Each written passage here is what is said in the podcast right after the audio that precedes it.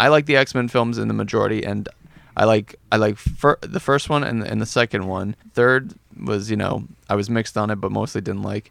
And then Origins is the worst of the bunch in my opinion. Uh, Wolverine Origins. What you're shaking my head? Origins the- was not the worst. The, Uh, the Last X- Stand. The Last Origins Stand. is far worse. The Last Stand is Far the worse. only film, and I, I love movies. I go at least once a week.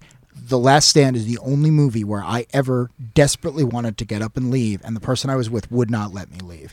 it is an insult to the X Men, a franchise I absolutely. Origins is a bigger I- insult by far. The X Men Origins is like a Looney Tune cartoon, and no one got the joke. I think it's it's great for what it is, but The Last Stand is unwatchable.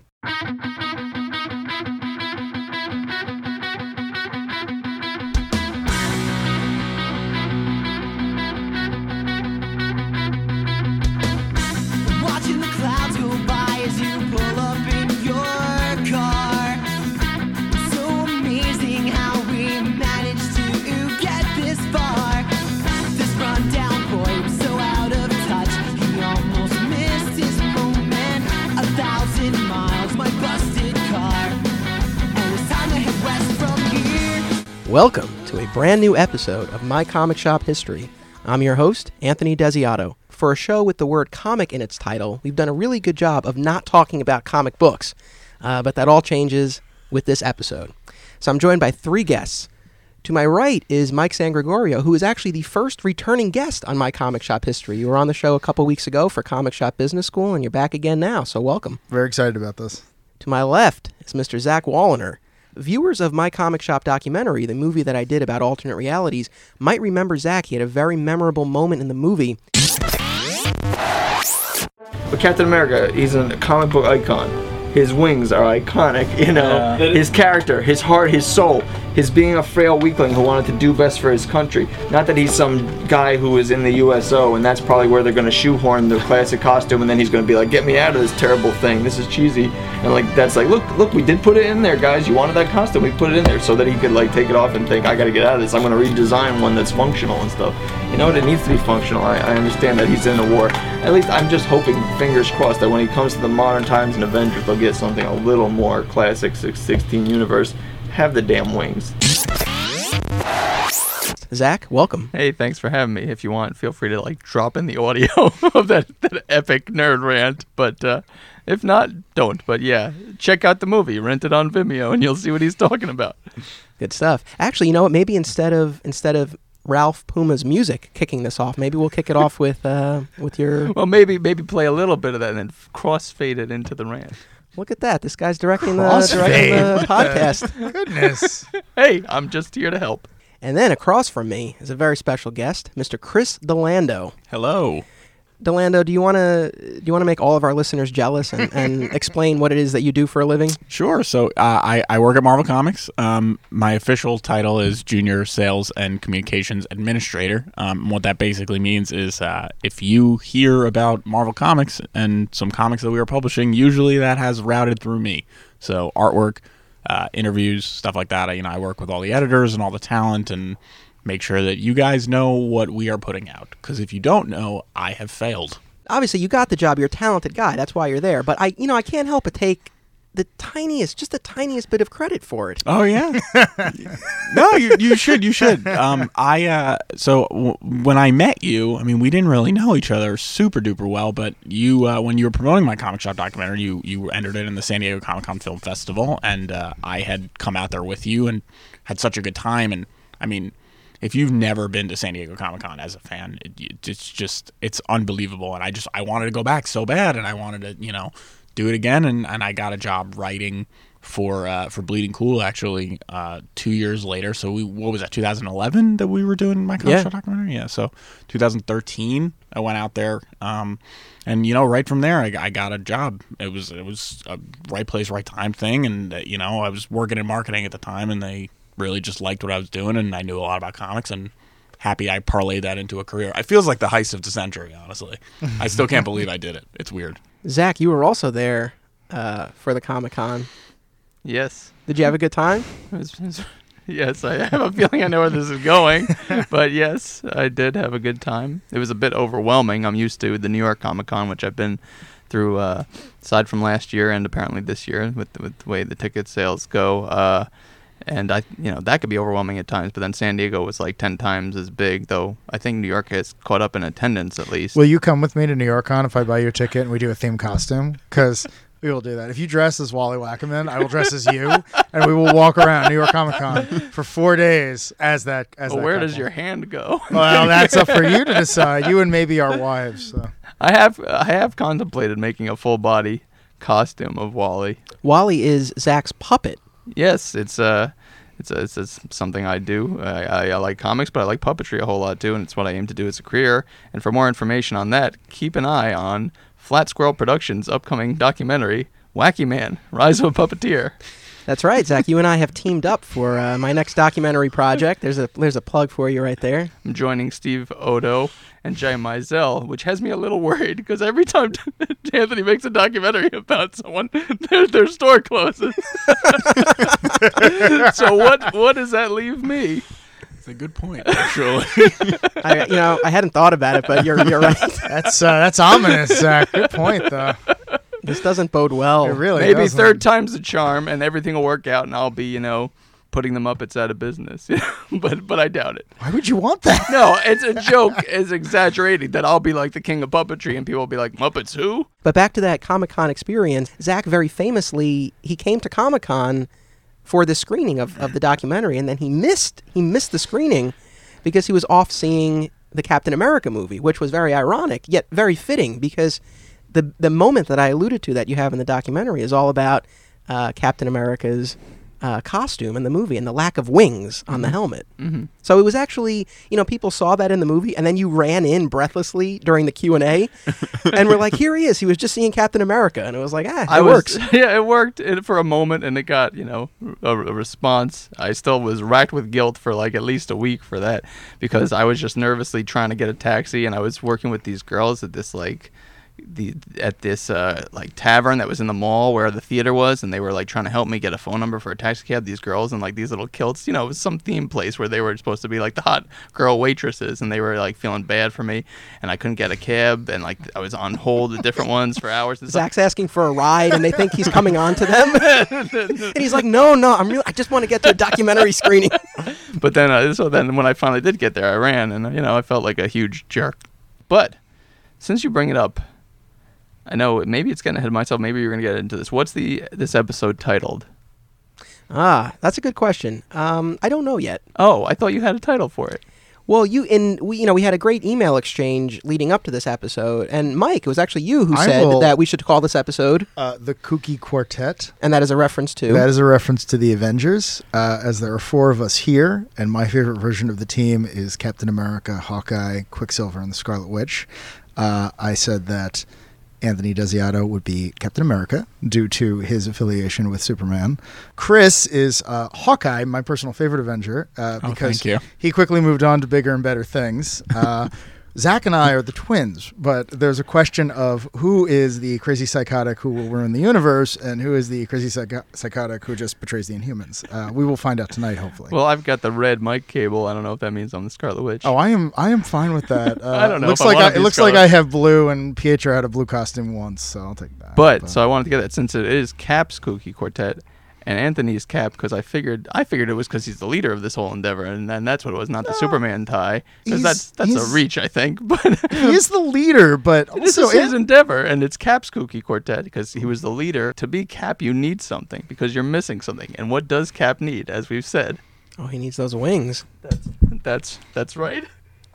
This guy has had a bag with him, and I knew there was a reason why he had a bag. oh my God! You made the wings. You made the wings. You constructed them out of things you found. You this can't- this it's is a shame amazing. that this is an auditory medium because Zach really did put together I'll, ex- uh, I'll wings. explain. I think I've gone deaf from Mike's reaction. I, I apologize.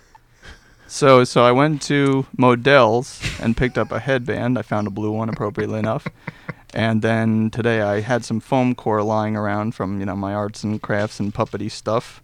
So I just drew a quick little template, uh, traced it twice on the foam core, cut them out, and then used some uh, electrical tape to tape them to the sides of the blue headband. So if you can fit those over your My huge head. And your micro, your uh, your headphones. Well, here, let me. Uh, I'll take my headphones off for a moment so that we can get a Take a shot of me uh, with these. I, Zach, I got to tell you, I, I'm extremely honored by this, and and if I was not 100% certain on the title of the episode before, I, I certainly am now. I mean, that, I mean, you know, it'd be disrespectful at this point, really, to call it anything else. All right, headphones are coming off, wings are coming on. This is tremendous. I, I hear the Star Spangled Banner in the background. It's I think, I'm, amazing. I think the wings are coming off. Just press the tape against the thing. Just like Cap did in battle. Thank you for indulging me. I knew that young Mr. Walliner here was up to something because, you know, I walked in.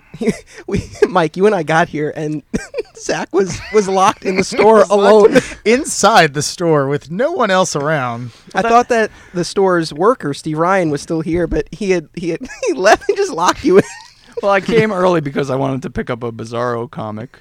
I thank you for these. I think these are awesome. Again, I knew you were up to something because we got here and you had the bag, and I was like, all right. I knew I knew the puppet wasn't in the bag because that's not your puppet bag. No. I know that much. After Oh, all you have of a the I like how puppet you know bag? Oh, Yeah, you have a puppet puppet bag. bag. Well, that's what he he stays in, you know, to keep him, you know, fresh from the elements and dust and whatever else. So, but you had the bag, so I knew something was going on. And then when we were just warming up here, we noticed you, you had your flip cam. And we're like, what's he doing? but it was just out of sight. You couldn't see it from every angle. So it's like, oh, something's going on. Well, that's just the sentimental me, honestly. Also, I think this is a cool experience. I'm not gonna, you know, do this again. And uh, actually, How do you know? yeah, Well. I, you know, this. I mean, this specific thing that we're doing right now. We might record another episode of this or another podcast, but this moment now. So, like, actually, before you guys got here, when I was locked in the store by myself, I was actually just walking around this store, filming with my flip, getting every nook and cranny because I know we're we're focused on comic books this episode. But you know, just you know, for me, this store still, you know, I'm I'm gonna miss it, just like you know everyone else has talked about this store. Just to you know, switch back to the main thrust of the podcast. A lot of people have come and gone in the different areas of my life, but as exemplified by the day of my wedding, only the people from alternate realities showed up. Aside from family and, you know, family friends whatever, people from high school, college, this job, that job, nobody came. But the guys I invited from the store came, and as I mentioned that in in uh, you know a little toast, even Tom Darby came, and he was just bit by a dog. He, yeah, Tom was was actually pretty severely injured shortly before the wedding, and we all felt bad. Well, we felt bad for him, but we felt bad for you, Zach, because he kept going back and forth. Like he didn't know. I mean, he genuinely No, didn't yeah, know if I he was, was- going to be able to make it or not. I was really like devastated when I heard the idea that it wouldn't wouldn't come because of how much you know the, the all all the guys being there meant to me, especially in lacking anybody else.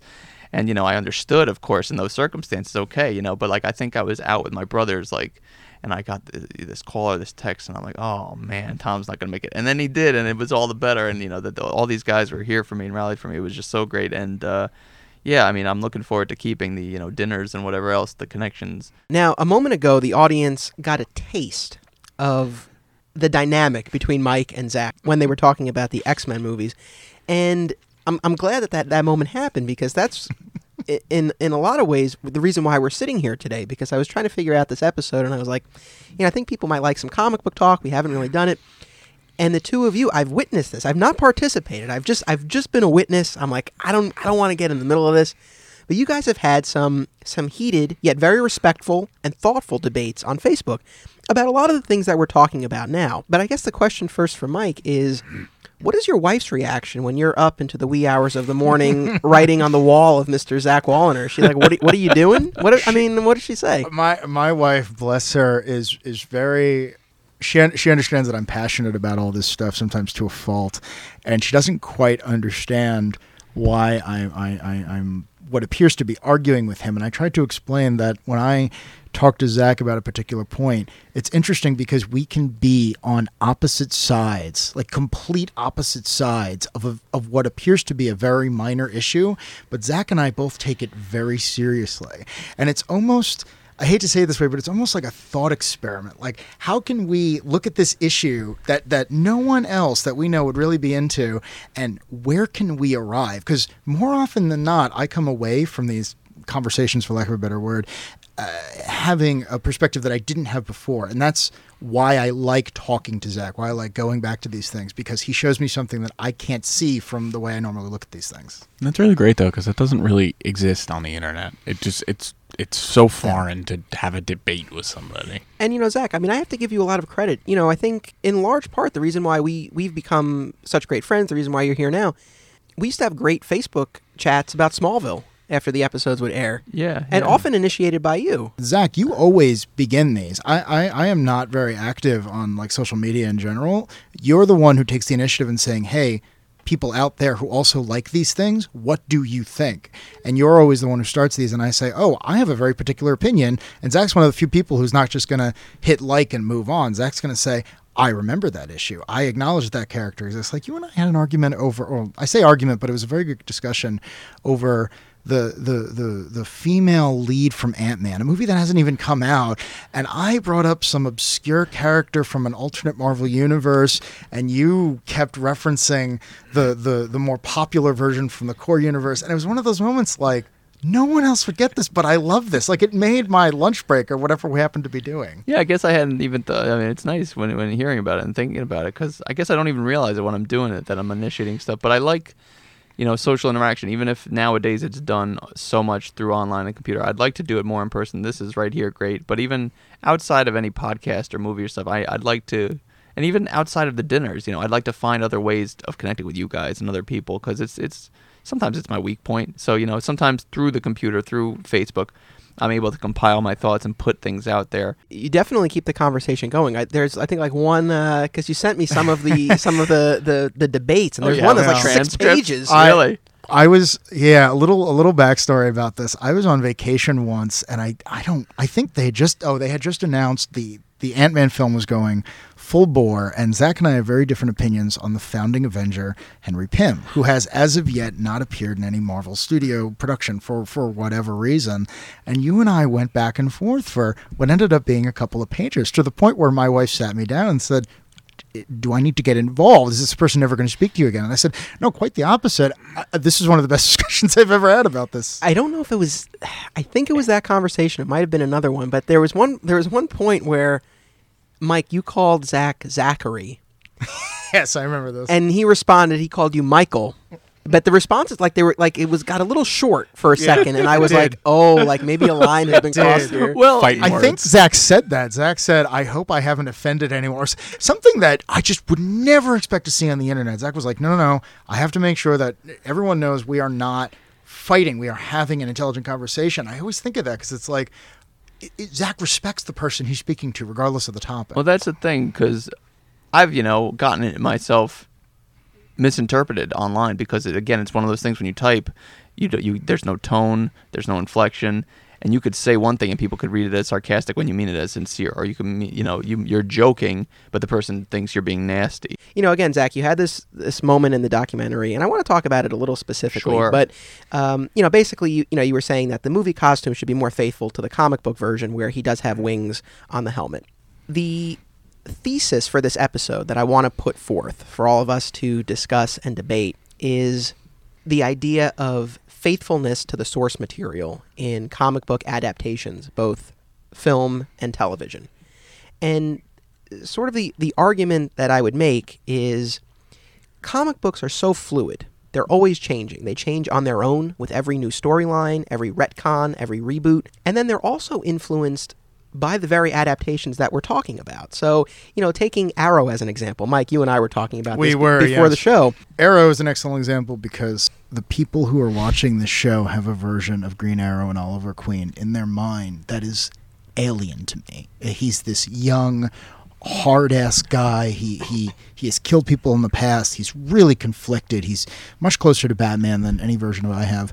Whereas in my mind, I picture Errol Flynn. I picture a guy dressed up, uh, an older gentleman, running around doing what he can to help the the underclass, for lack of a better phrase Goatee.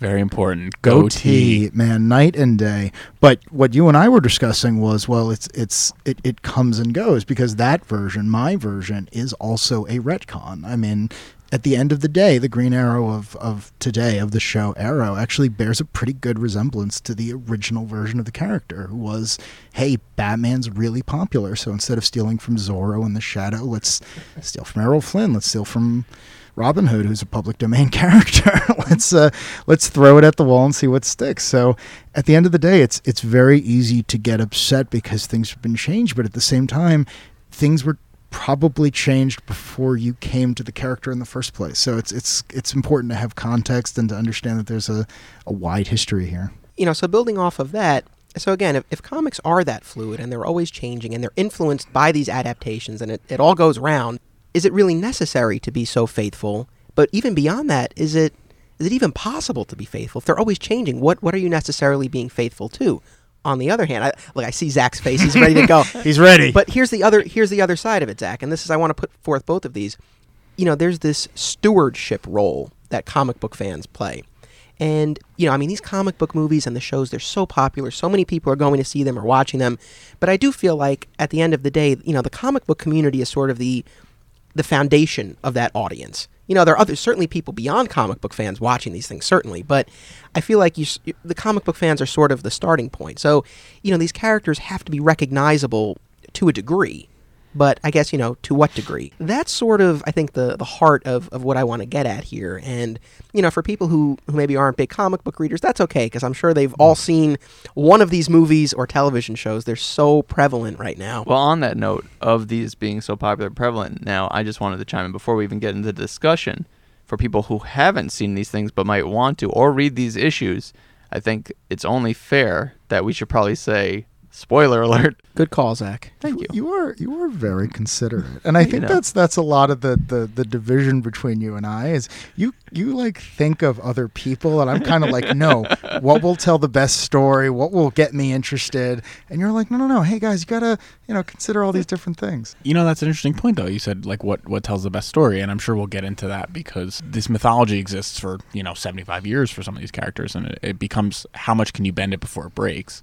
And I've I've always been on sort of the side of the story is is paramount to the continuity, Same, yeah. and Yep.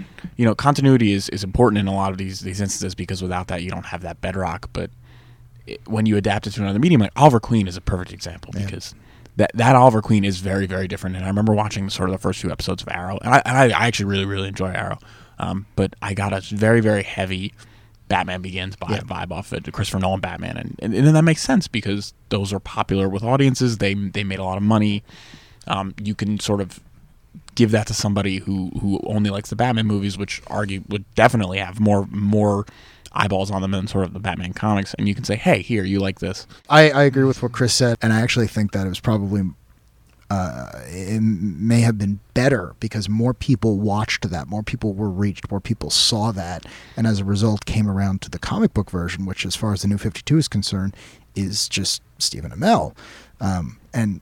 Who's to say that that isn't a better version of the character? Because more people were reached, more people are talking about it, and you know he was never this popular before. Devil's advocate to that. Daredevil's when, advocate. when when when is it when is it bad though? Because now the comic book version of Green Arrow is the TV show version of Green Arrow. Right. and the, and you know taking it back to Marvel, uh, ever since Iron Man came out, Iron Man is like written like Robert Downey Jr. I, I I know for a fact that writers sort of have have have trouble sort of separating the Robert Downey Jr. voice act from the Tony Stark comic voice. But isn't that a good thing? I mean, do you remember Iron Man and Captain America when we started reading? I mean, Yeah. I got, oh yeah. I got images of Teen Tony. I got images of Cap in that armor. And not that any of these are bad, but they were not compelling. And for me, Iron Man didn't work until, well, Zach and I have discussed this, but until I saw Ultimate Iron Man. And then Millar transitioned pretty much that version over to have him fight Cap in Civil War. And then suddenly I'm getting Robert Downey Jr. And it's like, oh, Iron Man, that's a character I like. I didn't like him before. So, so a little context uh, for Ultimate Universe um, from from from the Marvel employee um, around um, to, and I guess this is sort of relevant to the discussion is that sort of around um, the late '90s, um, comics, I for lack of a better term, were impenetrable. Marvel was guilty of this. DC was guilty of this. Comics were more or less impenetrable. It was super duper hard to get into anything without years and years of prior knowledge, and so they got a bunch of sort of. Young, it's weird to think of them as young.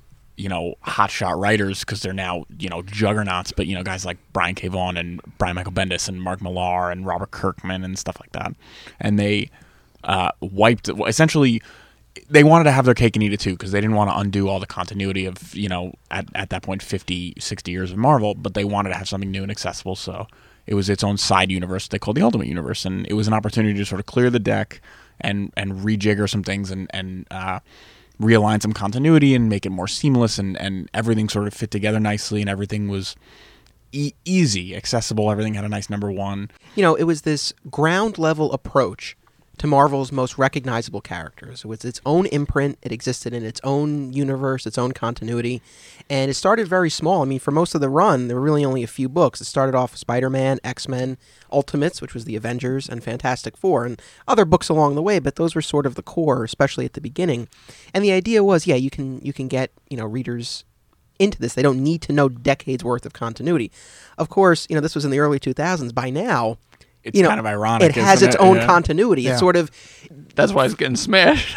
Well, yeah, like it defeats its own purpose after a while. it was it was an accessible way to get into Marvel Comics because the regular inline Marvel comics were not accessible. But as we were, and this is long before my time, but as we were able to make the main continuity more accessible, it's they sort of became redundant, and it just became sort of a an alternate universe take. Especially you know about halfway through, they just started doing you know throwing things to the wall and seeing what would stick, and you know.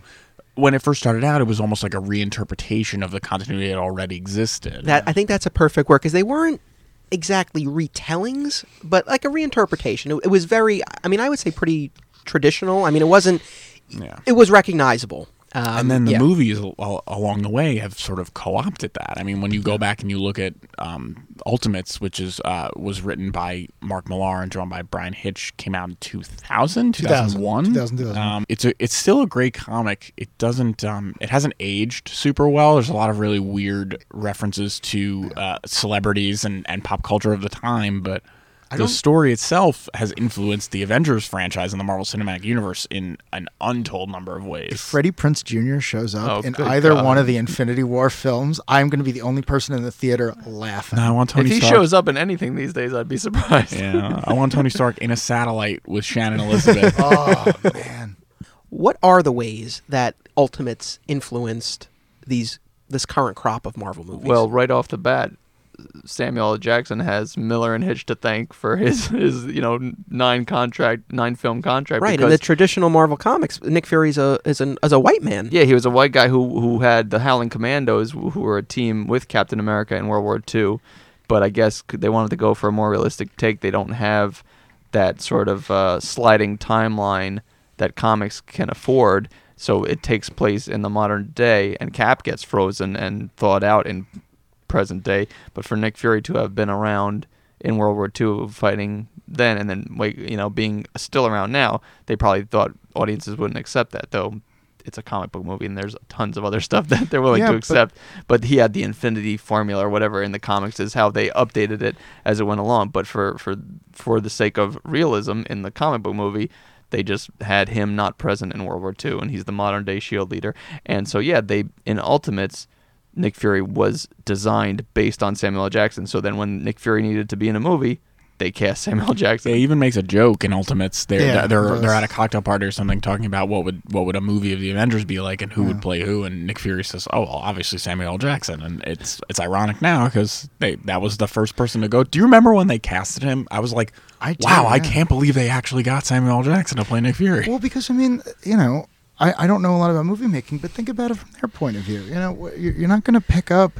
I love old Avengers. I love Roy Thomas. I love Jack Kirby. I, I love all this stuff. But you're not going to give that to someone and say make a movie of this. There's like 30 different characters in those old books, but you give them the Ultimates, and it's like, oh, that's that's Manhattan.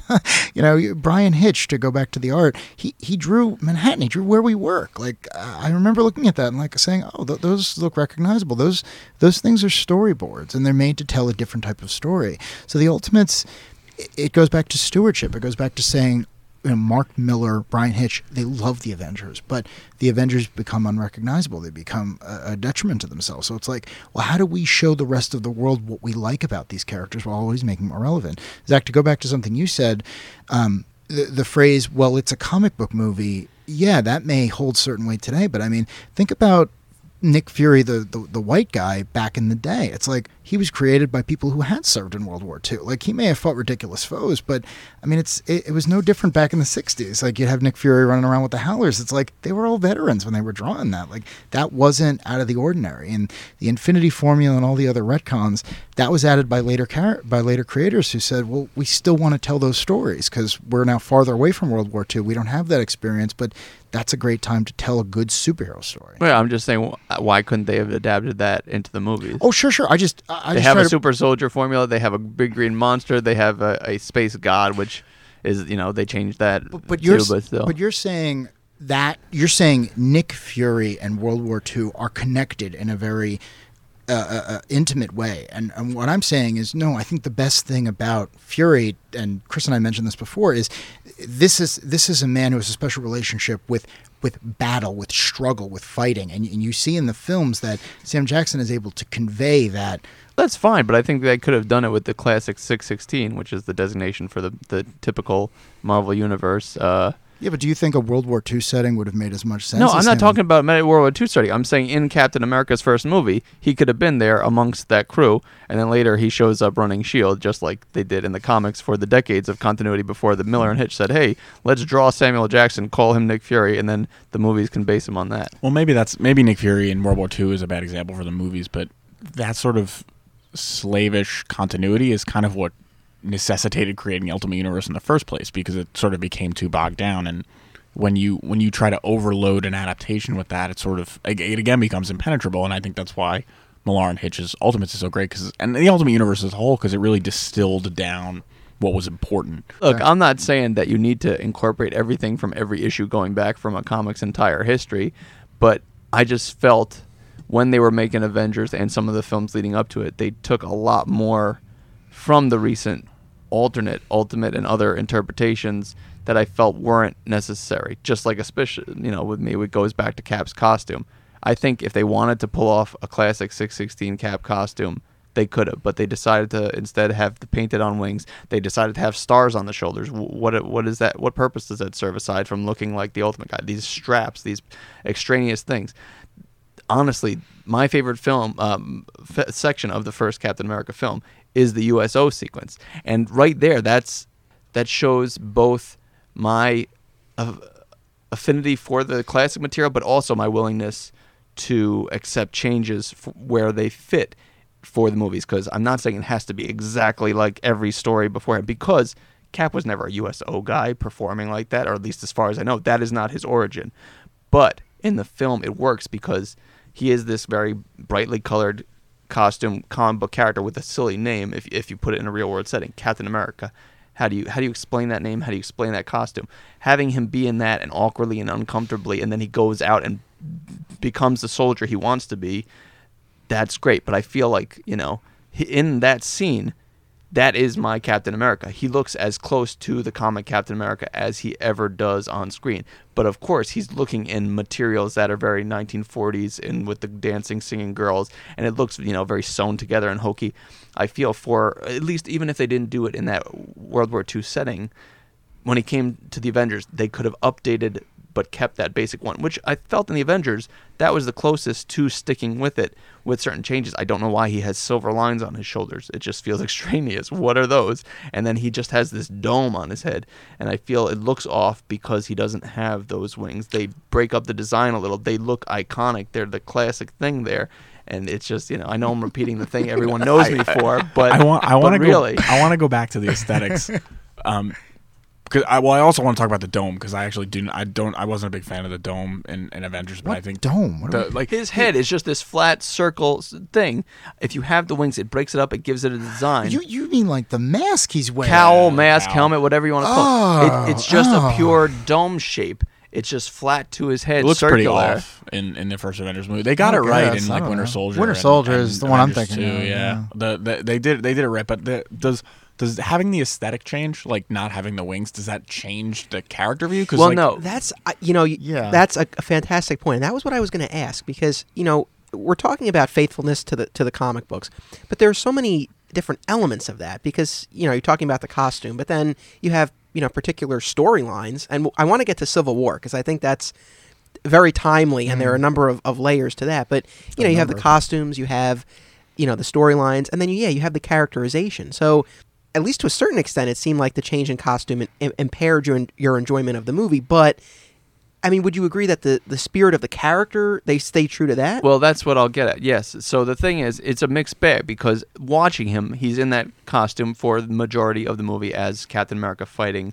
But I mostly enjoy that movie because between the filmmakers and Chris Evans' performance, they nailed Steve Rogers. And I, for me, they passed the test early on when Erskine asks him, "Do you want to kill Nazis?" And he goes, "I don't want to kill anybody." And I'm like, "That's Steve my Rogers favorite right scene in there." the yeah, whole movie, but but he also says, "I just don't like bullies." Yeah. which is such a such a perfect encapsulation of exactly what that character All of it. does. Exactly. And that is Steve Rogers going, the A doesn't stand for France, which you throw in my face pretty frequently, is not Steve Rogers. That's ultimate. That's some other character who's a jerk who goes beats up people. That may not be that may not be your Steve Rogers. I'm gonna be honest with you. That's my Steve Rogers because I remember You have poor when- taste. there's a scene towards the end of the first book where Captain America, this this you know right wing guy from the 1940s, I love I love this so He's- much. I love it. I love it, too. He's beating up an extraterrestrial Nazi. He's beating up this perfect idealized foe of an America that, that did not exist when the when the Avengers were originally written. And he points to his head and he says, uh, the, the the the villain in question had said, "You need to surrender. You cannot possibly win." And and he says to him, "I, I cannot surrender." And he points to his head and there's an A there, and he says, "Do you think this A on my head stands for France?" And it's such an absurd moment. Like, of course, of course, Steve Rogers would not say that, but this. This That's why it's character, bad. but you say bad, but it's just different. I want to stop you guys both there because I know you both have very strong opinions on this over over what is and isn't your Captain America. Can't they both be? Yeah. You know, and Yeah. and back to the fluidity of the medium, comics. It's one continuing story for seventy five years with hundreds upon hundreds of different creators, and everyone has a different voice, and everyone adds a little thing to the pot. A little, so everyone takes something out of the pot. It's always it's always shifting. It's always changing. So what your interpretation of Captain America is is not always what yours is. I see this every single day when we when we do when we do press for something and say, well, that writer is not my X Men writer, or you know that guy doesn't know how to write the X Men because everyone has a certain idea of what the X Men should be written as or what Spider Man should be written as, and, and it, it doesn't always align with what the continuity is or what the, what the current status quo is. So while I think that does this A stand for France is amazing, I I understand that it's completely flies in the face of what Captain America was up until that point. Yeah. I also think that things need to change, things need to update. Sure. I don't necessarily think that that was the perfect way to update No, it, no. Yeah. but it, it there's- hasn't aged super well. it really fair. hasn't. But there, there's something to be said for the fact that all of the the cinematic universe stuff is coming out of the ultimate universe. Well, not all, but most of the cinematic universe stuff. Jumping off of what you said, you know, take Superman. Going going back to the DC side, my favorite character. My ideal Superman is in a lot of ways the one I grew up with. His his adoptive parents, Jonathan and Martha Kent, are alive. Lois Lane is his love interest. He wears the red underwear on his costume. You know, it's more of an emphasis on the man rather than the super. Currently, his secret identity has been exposed. He's not wearing the traditional costume. He's in a t-shirt and jeans and has a He buzz looks cut. like, he looks like Superboy. And even Yeah. before that, he Yeah, had he looks this like one Connor like one piece thing where they got rid of the red trunks, where the new Fifty Two, everyone got a new costume, and that carried over to Man of Steel. right. Lois not, not my Superman. Lois is not his main love interest. In fact, she's the one who exposed his identity to the world. Wonder Woman is his primary love interest. Jonathan and Martha are are dead in this in this version. So, but if Warner Brothers were to do a movie with that Superman, well, it is faithful to the comics, you know, or this at least this period of the comics. So, they, they did do a movie with and that they version. yeah, Absolutely yeah, did. yeah. Well, that's synergy for you. When my argument there is with you know Ultimates or, or New Fifty Two or whatever you know current thing there is, when we're only finally now living in this golden age of superhero cinema, people have grown connections with these characters for you know Captain America. He came out in 1941, so that character's been around mostly throughout that time. So you got like 70 years of history, and then you've got 10 with Ultimate in that version. That A, a is not France guy. So when I finally get to see really a big budget, nicely done Captain America in a world where he shares with Iron Man and the Hulk and Thor and all that, do you want it just based on this one isolated one or the one with the more history that so many people have been invested in for decades and yes even over those decades there's changes because comics have to change, and sometimes people argue they don't change enough. There's always a status quo that it returns to or whatever.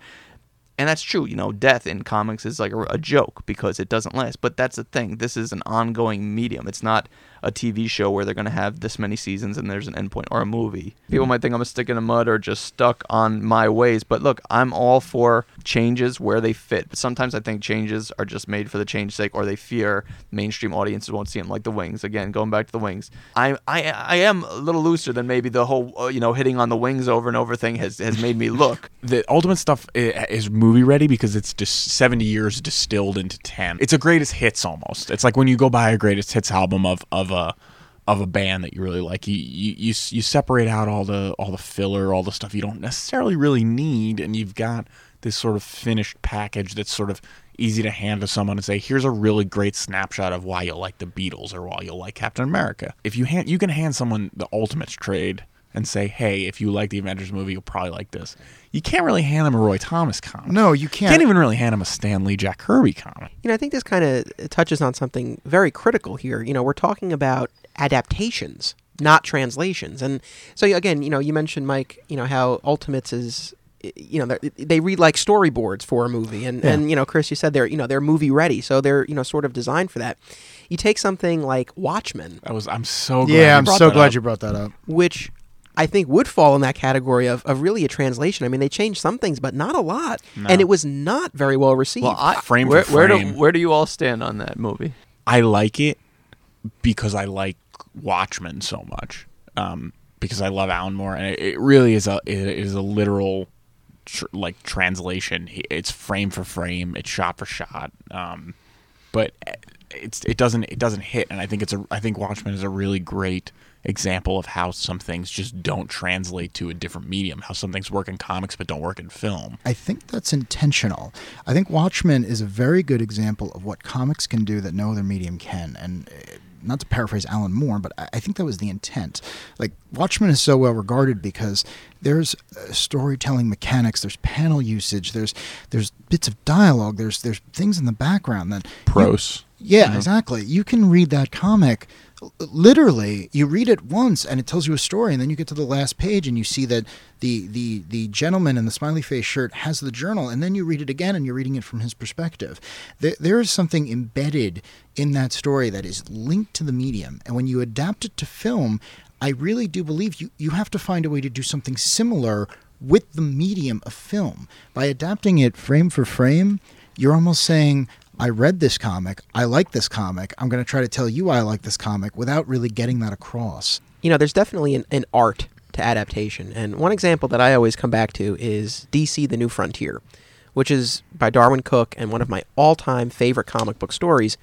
And DC did an animated adaptation as part of their direct to DVD movie line. You know, they're very specific about keeping the run times to around 70 minutes.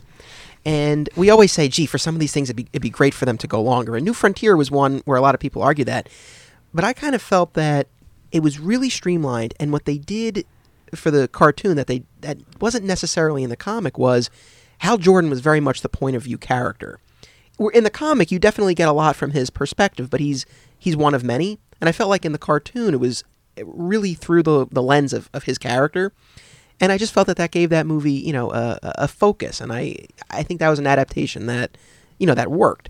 Then you have something like Dark Knight Returns, the animated version, and that's really, again, more along the lines of a translation than an Yeah, adaptation. it's Really, really straight up. Very much so. But- I mean, I enjoyed it, and they did that. That one they did in two parts. So Yeah, they that- really covered everything. That was given the amount of the amount of time, and I almost feel like that was too much time because it, you know Probably could have streamlined it. Yeah, I mean, a, a lot of these things, like, there's something to be said about being able to read one of these comics and being a, a competent storyteller and saying, well, all right, how do I adapt it? How do I streamline it? How do I tell this story in a period of time where you're not stopping and starting? I mean, to go back to New Frontier, you, you read an issue every month. There are cliffhangers. Actually, I love the movie adaptation, but they left out my favorite subplot, which is the losers. Uh, You get a little bit of it, but the idea of a bunch of characters, or sorry, the challengers of the unknown, where it's a bunch of very human characters that you know that uh, haven't been touched on a lot since their original appearance, and it's like, oh wow, this is a new story featuring characters I was never exposed to.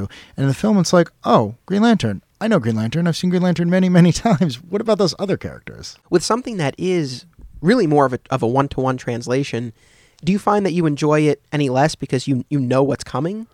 Would you enjoy it more if if some, there was a twist that you know you weren't expecting because it's a big deviation from the Hmm, comic? That's a good question. I don't know. Um, well, I mean, again, it's a it, no matter what, it's a completely different medium.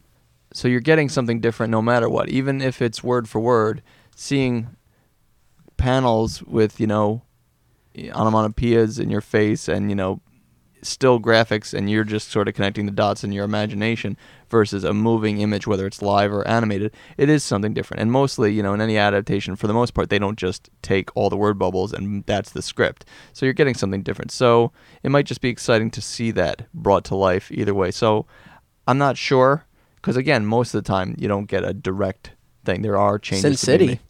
I Yeah. ha- you know that was not something I read or watched. I watched some of the original one, but uh, yeah, I'm not especially invested in it. But that's another thing too. It's interesting when there I'm watching something that I'm not super invested in or don't have the pro- so I don't know if that helped me enjoy Guardians more because I haven't really read a lot of the Guardians, so maybe I had less knowledge to nitpick about them. That's a fantastic. I'm so glad you brought mm-hmm. that up because there was something that I emailed you guys. There's a, an article on Newsarama that just went up about 24 hours ago. In the article, they they talk to a psychologist and an anthropologist, and they talk about what they call fan outrage. You know, basically everything that we're talking about about the way fans react when when these changes are made, and the idea is put forth that that we as as fans and readers, and that it's especially heightened in comic book fans, that we have a mental map of these characters. And when something deviates from that, it's it's very jarring psychologically. Yeah, I don't want to rewrite my mental map mm-hmm. just because you know because of some corporate mandate. Um, but yeah, What if the what if the new map is better? I'm sitting right here. You don't want to have to rewrite your map because of some D'Lando who's like, I got a great idea. The audience will love this. that guy. look again going back to what they should and shouldn't do adapting and stuff like this look civil war is one of my favorite storylines i really liked it a lot it's what got me into captain america i had no interest in him before Same. civil war Yeah, I mean, just to give some context for Civil War, is a very popular Marvel storyline from a few years back where uh, the government decides to force all of these superheroes to unmask and register with the government. And so you have Tony Stark and the government on one side, and then you have Captain America on the other side. And the heroes all, you know, fall in line with, with one or the other, and hence Civil War. And Spider Man is really the a critical character in that, and really the point of view character, because he's he's the one who who starts on one side and then ends up on the other. they've said they were going to make civil war now and it's going to be as far as i understand the first time we see spider-man in this shared universe. Now on that note where my flexibility is because spider-man was not there from the get-go doing his thing one of the key moments in the second issue of civil war was spider-man revealed his identity to the world. And that was always his secret identity was so precious to him to protect those you know he loved you know the villains from going after you know the people close to him I don't think that should or or will necessarily happen in this movie. It was such a major moment in Civil War. People are going to be like, how if if there is a stickler in that aspect of me, you know, you got to stick with the comics and adapt adapt them exactly. With the established Marvel Cinematic Universe, it makes no sense for Spider-Man to unmask because we're just meeting him, and then he's going to unmask. That takes away so many story potentials for the future Marvel slash Sony collaboration movies. The, the world's just going to know him off the get go. No, he's going to be a new guy, and maybe they can do some of the push and pull between uh, Iron Man and Captain America's size with him, which I want to see. And I feel that's why it's the perfect place to introduce him. But him unmasking just doesn't make sense within that context, and I can totally accept that not happening. The idea of Are we going to changing talk about changing things in the movies that then change things in the comics? Oh yeah, I, well, I meant to touch on that. Oh well, that's actually that's not where I was going with that, but but that's a good point Oh, as well. Give me a break with Marcus Johnson. Oh wait, no, he's Nick Fury Jr. And now he he, he, he got his eye poked out, and now he drew he grew a goatee, and now we're shunting the original Nick Fury off to the moon, so he doesn't matter anymore. What you just described is how Marvel Comics uh, retooled their Nick Fury character to reflect the version that we see in the movies. Yeah. Look, So some of these some of these things are executed more um, smoothly and and hold more than than others. I'll be the first to admit. Um, I think the argument there is someone coming in from the movies, seeing the the Nick Fury as he exists. You know, the the older guy, white guy, chomping a cigar. Who who is that? You know, I I that I don't understand. And and then they could go buy the trades and buy other issues and discover who that Nick Fury is. Sure, sure. I, th- th- there's an there's an argument to be made for that, definitely. But there's also an argument to be made in the other direction that it, it goes back to that sort of impenetrable argument that we had before. I think that's a great point. And I mean, Zach, so I- I guess let me ask you I mean, do, is there any sense of betrayal is probably too strong a word, but is there any sense of like, I'm the longtime fan, I'm the one who's been supporting this, and you're going to make these changes to to appease and appeal to these casual moviegoers? Is there any element of that? Yeah, I definitely would, would feel that because I'm more invested in it, and I know again it's a business and they want to bring in more readers. But how many you know more readers are going to come on because they see Sam Jackson in a film and they're going to be like, well, no, now you need to cater it to me. With respect to this notion of, of ownership, the sense of ownership that, that comic book fans feel, Mike, it must I know it must be it must be a coincidence because the last time you were on here, we quoted Mark Waid, and I'm going to Mm, quote him again. Yeah. Uh, this was actually just a, a Twitter interaction that he had, I think, the other day, where someone said that they weren't, they hadn't been reading Spider-Man prior to One More Day, but they didn't like One More Day, the storyline where Marvel undid Peter's marriage to Mary Jane. And Mark Waid's response was, "Well, if you weren't reading it, if you weren't buying and reading it, then you weren't the audience anyway." I guess that's my question. I mean, do you really have to be participating in order to in order to feel that sense of ownership, in order to to, to have that fan outrage? I kind of know what, what Mark is saying. Mar- Mark Way again. Once I- I again, on a first name like I'm on a basis first name basis. I have never met this Mr. man. Waid. I, I am on a first name basis with him. Chris again lives the life I wish I lived. Um, you, you watch the movies, you do whatever you want with them. You play the video games, you buy all the merchandise and stuff. But when we buy the comics, when we read them, when we get the older ones, when we discuss them, we're we're discussing kind of the source of this stuff, and that's why I think fans of this stuff they feel a little entitled. Sure. You know, we, we we're all like debating all this other stuff, but I can't even imagine what goes into a movie. Like you were talking about the Captain America costume before, and you noticed all these details I didn't even notice, but it's like, yeah, someone's full time job was to make that thing. And it's like, yeah, we feel ownership because we have all these comics where, no, man, you know, Jack Kirby drew that or whoever it was who drew it when you were starting. You know, again, I, I like the Bryan Hitch costume, but it's like we feel ownership because we were here first and, and we're going to continue to buy these things as long as they're produced. So it's like we we have to be loud because we want to be loud, but at the same time, it's like our participation stops at, at a period of time. It's like you bought the book, you, you read it, and that's great, and you're going to continue to do that. But like this is something else, and I think we have to be able to separate the Well, two. I don't know. Again, I think you know we, like you said, it's the source. The comics are the source for all of this. There wouldn't be comic movies if there weren't comics. But I also believe you're talking about a smaller group of people. Like the highest selling comic of the year is not going to come anywhere near reaching the amount of people that a movie will. Right, but the movie wouldn't exist without the the source material. Well, yeah, so yeah, it- I know a lot more people see the movie than the book, but the movie of the comic book wouldn't exist without the comic book. That's what I'm saying. It's the source material. Yeah, it is an adaptation. it? Don't they owe it to the millions of people who are going to watch the film? Right, of to- course, of course they do. But I don't think certain drastic changes need to be made to appease those people when you could still keep it relatively faithful and make changes as needed so that you're pleasing both. And like, you know, going back again to the wings, I don't think some person who came to see a superhero movie without being a longtime Captain America fan would have gone in there and said, "Those wings look stupid. I want my money back. I'm not. I'm not watching this movie. I, I'm gonna ask for my money back because he's got wings on it and it looks goofy. It's a comic book superhero movie. It's, he's wearing a, a blue and red and white ca- uh, costume." I don't think the movie or the audience or the box office would have suffered for the wings. You and I differ on, on opinion on this because I, I and I'm respectfully of course because I love the wings and I, I love seeing it on the costume and and I love the Jack Kirby design, but I don't think the wings necessarily are the are the the, the end all be all for Captain America's costume. Like the example I would give is the um the Dolph Lundgren Punisher movie in the '90s. He doesn't have the skull at all, so he's just like a dude in a trench coat murdering people, and you and you would not know that's the Punisher at all, and under any circumstances for for a number of reasons. But like the skull is integral to the Punisher costume, but I don't necessarily feel the the wings are essential to to Cap because you know like if you look at him in in Winter Soldier, he's got that stealth suit on and it's it's very muted. It's got the star, but it's not um it's not very bright colored. It's not red, white, and blue. It's just kind of like a blue, but he's still got the shield, and you're like, okay, that's Captain Sure, America. You know, I get it. I get it. Yeah, this. I mean, if he didn't have the shield, then it would be absolutely bonkers. But yeah, I, I mean, for me personally, the wings are you know classic, iconic part of the things, just like the red trunks. Like Henry Cavill's Superman doesn't have red trunks, doesn't have a spit curl.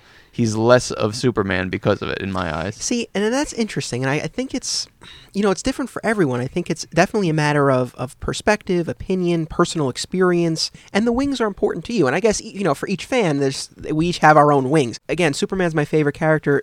The red trunks are not my wings. I mean, What are? So do you, I do would- you have yeah, one thing? Seriously. more the characterization, surprised. more Yeah. the Well, of course, that's- characterization than anything else. paramount. Well, that's the thing, because you said you were like, oh, you know, he didn't have the spit curl and he didn't have the red trunk, so he's less of Superman. To me, he he was less of Superman because he didn't instill hope. Well, that well, was that less too. because no, he was less of Superman. Well, no, movie. Yeah, Ex- that- right. That's not Superman. no, look, that stuff. Of, of, of course, but uh, look, it's different increments. That he didn't inspire hope, and that he let you know let buildings crumble, and then he snapped Zod's neck. That stuff means way more. But there, you know, you know, it, I'm I'm I'm pinching my fingers together right now. The the spit curl and the trunks, they're still there. And then if I hold my hands wide apart, that's you know his characterization, instilling hope, and you know you know all the other stuff that makes Superman Superman. So yeah, there's different degrees, but they still matter to me. Well, I guess at the end of the day, you know, as we said, we, we each have our own wings, and I think we would agree that there there is a line between appealing to a wider audience yet remaining faithful and and appeasing those hardcore fans. Where that line is maybe is different for each person depending on what our wings are. Zach, thank you for being such a good sport with this whole wings thing. you know, even going back to that moment in the documentary, I mean, I you know, I hope you know that that was included and discussed, you know, really just uh, because we've all had moments like that. Like it was never you know, the point of that scene was never to make fun or anything like that because No, we I- all again, we all have our own wings. We all have those things that we get passionate about. I totally get it, and I appreciate it. I I think especially the way with the way you edited it with with my interview comments, it's perfect. It shows, you know, that transition from me usually being the shy kind of guy who sticks to himself, but as evidenced tonight, when I'm eh, you know speaking with friends or people with common interests about stuff I'm passionate about, I can go on and on and on. I could you know. I could have gone back and forth with Mike here, uh, you know, another few hours about, you know, we, we will. E- each and every uh, you know movie and and you know what I like about them and my my problems with them. So I you know I I appreciate that song. You know maybe there are people who would laugh at me and think, oh look at this guy, what a huge nerd, what a loser. But um, I, you know, hey, it gave me a little bit of stardom, and you know, it's something to talk about with with you know the guys, and we can I can laugh at myself, and because when I first saw it, I'm you know someone we were watching it in the store, and someone was like, "Geez, take a breath, man," and I'm like thinking that, yeah, take a breath. I'm like, did I take a breath there? I think I, it was just like one long thing, and I'm just like, I laugh at it, and I, I, you know, I'm able to laugh at myself, and I enjoy seeing it. And you know, hey, the little bit of fame that came with it, you know, As the person who edited that and was looking for a potential place to cut, you did not take a breath. but it's funny because when I'm glad because I wouldn't want that to get cut. You have to No. see that thing in its entirety. Well, that's the funny thing because I, for, I can't remember for the life of me who it was, but um, maybe it was Tom. I don't know. But someone came up to me after the first screening and they were like, you know, that Zach thing, like that went on a little long. And I was like, yeah, that's the point. You know, like, anyway, um, Someone wanted me cut down. Huh? no. now I gotta find out who. But that passion is great. right, it's because- representative of each of us and how we can get at times. Well, but also it's like you care about this thing, and- and regardless of what the wings, you care about this subject in a way that uh, other people don't. And and to to have that run up against a more casual fan, it's like the the the the, the best part about this stuff is when the two interact. Like I speak to you, and I find myself questioning. Like, why do I like the Ultimates? Uh, Like, it's something I've had to think about more often because when I liked it originally, I was, you know, I was in high school. I ask that know? question all the time. Why does Mike like but but I but I, I really have to think about these things, and since I value your opinion because I see it comes from a place of passion, I, I start thinking about my own stuff. It's like, oh wait, wait, wait a second, why? You know, and I take the extra step. that fervent fandom only exists in comics. You don't get that Yeah. anywhere else. Maybe maybe sports, but like that's a different kind of like Yeah. slavish devotion to something. But comics, man, inspires. I- I've said this many times before in my career. Inspires the best and the worst fans on the planet. Like it, it runs the gamut. Really, sincerely, thank you to all of you for participating in this. I mean, Absolutely. I Thank think you for this having was, Thank you me. for doing this. Yeah, please. No, thank you. I mean, I think this was a really fascinating conversation, and, and hopefully our listeners will enjoy um, this break from the regularly scheduled alternate realities talk. I hope you and I get a spin-off show. I hope someone reaches out to us and is like, "What?" It's a buddy comedy, an odd Oh my goodness, we'd be a great buddy comedy. Well, maybe. I mean, I've really I've been giving a lot of thought as to how, whether, and when you know this show would continue. I would like for it to continue in some form. It it wouldn't or couldn't continue in its current form, where we talk about alternate reality specifically. But that was sort of one of the reasons why I wanted to do an episode like this. Test the waters. Test the waters a little bit and see what sort of feedback we get. Hopefully, our listeners enjoyed. Again, thank you for listening. Keep tuning in to these last couple episodes. And until then, don't be a flat squirrel.